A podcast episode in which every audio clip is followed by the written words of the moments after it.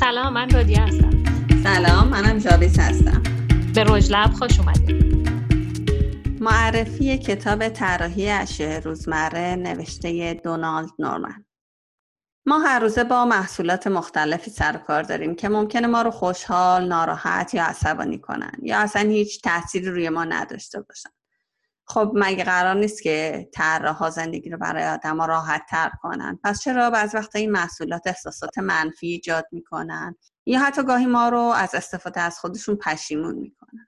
نورمن در بررسیاش درباره اشیاء روزمره به این نتیجه رسید که نه تنها آدما بلکه اشیاء روزمره هم بعد از دید روانشناسی بررسی بشن. اشیا هر کدوم خصوصیات خاص خودشون رو دارن و صد البته این اشیا توسط طراحان طراحی شدن. ولی گاهی انگار بدون بررسی روانشناسی کاربر و روانشناسی شی وارد بازار میشن. خب همه اینا انگیزه شد تا دونالد نورمن به عنوان پیشگام علم شناختی کتاب طراحی اشیاء روزمره رو بنویسه. کتاب طراحی اشیاء روزمره در سال 1988 برای اولین بار چاپ شد. و یکی از پرفروشترین کتاب ها در ایالات متحده بوده. این کتاب 32 سال داره و بارها به چاپ رسیده و هنوزم یکی از مطرحترین کتاب ها در زمینه خلق تجربه خوشایند برای کاربر. این کتاب به طراح یاد داده میشه که چطور زبان محصول و کاربر رو بفهمه. و بین محصول و کاربر ارتباط دوستانه ایجاد کنه. قیدها قابلیت کشف شدن و بازخوردها کلدایی هستن که این کتاب کف دست طراحها می‌ذاره تا طراحی بهتری داشته باشن. یکی از مباحث جذاب این کتاب بحث دانش درصد یا همون دانش ذهنی و دانش در جهان یا همون دانش زمینیه که به این نکته اشاره داره که آدما چطور با اطراف خودشون ارتباط برقرار می‌کنن بدون اینکه نیاز باشه همه جزئیات رو بدونن. مثال هایی که توی این زمینه و همه زمینه های دیگه داره بسیار شیرین و شنیدنی هستن. در بخش پایانی نورمن به تفکر طراحی و طراحی در دنیای کسب و کار اشاره مختصری داره که راه و مسیر رو از پیدا کردن مشکل تا حل مشکل توضیح میده. البته برای مطالعه بیشتر توی این زمینه کتاب زیادی وجود داره که میشه به اونا مراجعه کرد.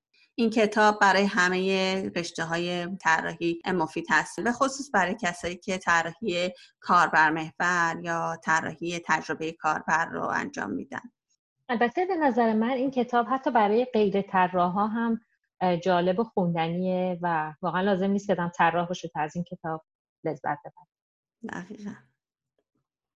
این کتاب خوشبختانه توی ایران توسط آقایان مهدی مقیمی و احسان میرزایی ترجمه شده و توسط نشر وارش به چاپ رسید. چاپ دوم این کتاب هم در اواخر مرداد ماه امسال به بازار میاد و هلوش همون زمان ما یه بن تخفیفی که نشر وارش لطف می‌کنه و در اختیار ما می‌ذاره رو توی صفحه اینستاگراممون براتون اعلام می‌کنه. حالا کم بیشتر در مورد این نویسنده بشنویم. دونالد نومن در حال حاضر 84 سالشه و بازنشسته است اما همچنان فعاله و به روز داره در دنیای طراحی فعالیت می‌کنه. متولد 25 دسامبر 1935 و مدیر دپارتمان طراحی در دانشگاه کالیفرنیا سن دیگو. جالبه بدونید که تحصیلات نورمن در رشته مهندسی بوده. در واقع در سال 1957 مدرک کارشناسیش رو از مؤسسه MIT در رشته مهندسی برق می‌گیره و کارشناسی ارشدش رو هم در همین رشته ادامه میده و از دانشگاه پنسیلوانیا فارغ تحصیل میشه و بعد هم مدرک دکترای روانشناسی ریاضی خودش رو از همون دانشگاه دریافت می‌کنه. و از سال 1963 در دانشگاه هاروارد به پژوهش در دوران پست دکترای خودش پرداخت و بعد از مدتی به عضویت هیئت علمی دانشگاه کالیفرنیا واقع در سن دیگو در حال حاضر نه تنها در بخش طراحی در دانشگاه سان دیگو کالیفرنیا مشغوله بلکه در گروه نورمن نیلسون هم که در 1998 با دوستش جیکوب نیلسون راه انداخت به فعالیت در زمینه تعامل بین انسان و کامپیوتر مشغوله. زندگی نورمن به چند بخش تقسیم میشه. بخشی که توی شرکت ها به عنوان مشاور و عضو هیئت مدیره بوده و بخش دیگه که کارهای آکادمیک انجام داده و در دانشگاه مختلف درس داده و همطور به عنوان نویسنده در تمام دوره ها مشغول. اگه بخوایم بیشتر وارد زندگی کاری نورمن بشیم و بیشتر بدونیم در موردش می‌تونیم به همین سالهای اخیر شاید ده 20 سال اخیر مراجعه کنیم و ببینیم که چقدر فعالیت های زیادی داشته تو این سالا. تقریبا از سال 2014 هست که مدیر دپارتمان طراحی دانشگاه کالیفرنیا سندیگو و از سال 1966 تا الان به عنوان استاد شایسته تو بخش علوم شناختی و روانشناسی این دانشگاه مشغوله اول که وارد این دپارتمان شده بود به عنوان رئیس و بنیانگذار بخش علوم شناختی بود و سال 1933 بازنشسته شد تا بره به اپل ملحق بشه. و در حال حاضر توی همون دپارتمان استاد شایسته است. اون از بنیانگذاران گروه نورمن نیلسونه که رودیا بهش اشاره کرد که اونا مشاوره های اجرایی تو زمینه طراحی ارائه میدن و به ارزیابی اصول طراحی وبسایت ها توی مشاغل مختلف مشغولن. در حقیقت مسائلی مربوط به مدیریت ساختار سازمانی و اثر متقابل محصولات و خدمات خارجی رو بررسی می‌کنن و عملیاتی رو به جلو برای پیشرفت اون شرکت ها رو پیشنهاد میدن. در حقیقت نورمن اینجا توی هیئت مشاوره و برگزاری کارگاه های اجرایی بیشتر نقش ایفا می‌کنه. از سال 2010 تا الان نورمن توی آکادمی آیدیو هست و خیلی ها به عنوان شغل اینو ذکر می‌کنن برای نورمن ولی خودش میگه که هیچ وقت من توی آیدیو شاغل نبودم. ولی همیشه اینطوری بوده که توی عضو یه گروه ده نفره بوده که کارشون این بوده که با هم بشینن بحث کنن در مورد طراحی و مباحثشون بیشتر تو زمینه پیچ برد وضعیت طراحی بوده. و نورمن میگه که به این شرکت و از وقتی که ملحق شده همیشه مشاوره های رایگان داده و خیلی هم خوشحاله که با همه دوستاش توی آیدیو توی سراسر دنیا ارتباط رسمی و غیر رسمی داره. همینطور به عنوان رئیس یو از سال 2009 تا الان به عنوان سازنده کنترلای حساس لمسی انقلابی تو این سند به وجود آوردن که این کنترلها مقاوم در برابر آب و هوای شدید، باران و غیره هستن. حتی با دستکش میشه باشون کار کرد که از نمایشگرهای مدرن و کنترلای لمسی پشتیبانی می‌کنن. همینطور سرمایه‌گذار شرکت سایدر هست که در تکامل آشپزخونه ها با آشپزخونه های هوشمند از سال 2012 تا الان فعالیت می‌کنن و جالب می‌بینی پیادمی هست که این همه داره فعالیت می‌کنه و ما گاهی با خودمون میگیم که ما وقت نداریم به کارمون برسیم ولی خب عجیبه که یه فردی توی این سن و سال این هم می‌تونه فعالیت بکنه و حالا هنوز تمام نشده کاری که انجام میده حالا داریم برد.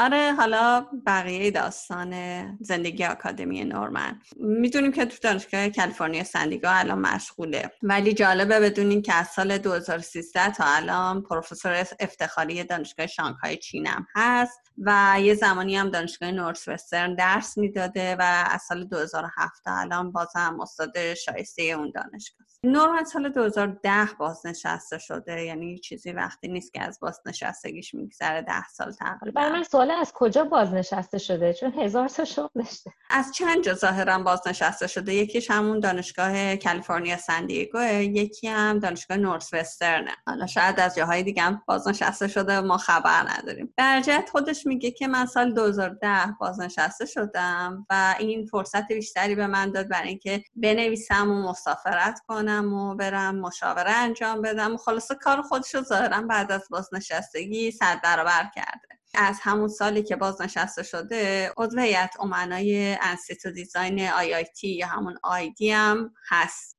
سراغ بقیه عناوین طول و دراز آکادمیک نورمن نریم.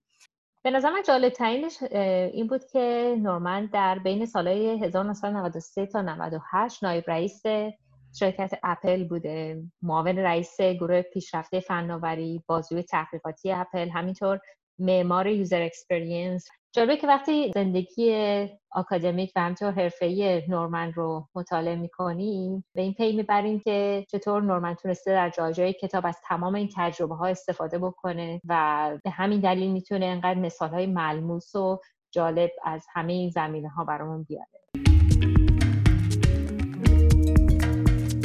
حالا چه کتابای نورمن نوشته؟ کتابای نورمن اغلب کتابای پایه‌ای توی زمینه طراحی هستن. از جمله کتاباش کتاب طراحی اشیاء روزمره است که برای آخرین بار سال 2013 ویرایش شده و یکی از محبوبترین کتاباش تو زمینه طراحیه. یه کتاب دیگهش کتاب کامپیوتر نامرئی که درباره کسب و کار و اهمیت زیرساخت ها و اینکه چرا می‌تونه دهه ها طول بکشه تا یه محصول جدید جای پای خودش رو پیدا کنه توضیح میده. کتاب طراحی احساسگرا رو هم که براتون گفتیم که توی این کتاب از سه نوع سه طراحی رو معرفی می‌کنه. طراحی بصری که بر ظاهر توجه داره. طراحی عمل کردی که تاکیدش روی عمل کرده و فهمیده شدن و لذت لمس کردن و شنیدن و استفاده کردن و طراحی انعکاسی که مواردی مثل غرور مالکیت در مورد تصویر و نقش برندها صحبت می‌کنه. کتاب طراحیش آیندهش هم کتاب جالبیه که به نقش اتوماسیون توی خونه و اتومبیل می‌پردازه و میگه که اتوماسیون کامل می‌تونه خیلی خوب باشه و فوقالعاده باشه ولی اتوماسیونی که جزئی باشه و کامل نباشه می‌تونه حتی آزاردهنده و بالقوه می‌تونه خطرناک باشه.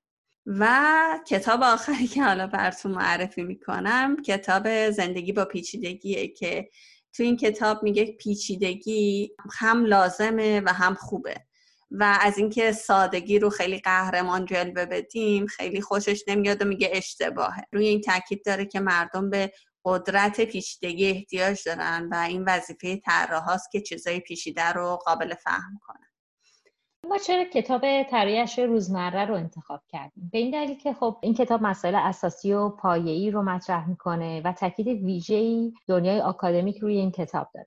گوش دادن به پادکست ما مسلما می‌تونه کمک خوبی باشه برای درک بهتر کتاب ولی خوندن کاملش یه چیز دیگه است و ما واقعا از اینکه ترجمه این کتاب در ایران وجود داره خوشحالیم. در ضمن هر سوالی درباره این کتاب دارید با ما در صفحه اینستاگراممون مطرح کنید ما خوشحال میشیم که با شما در مورد این مباحث به بحث بشیم. ممنون از که با ما بودید. با تشکر از جان بارتمن سازنده موزیک پادکست. جر برای پشتیبانی فنی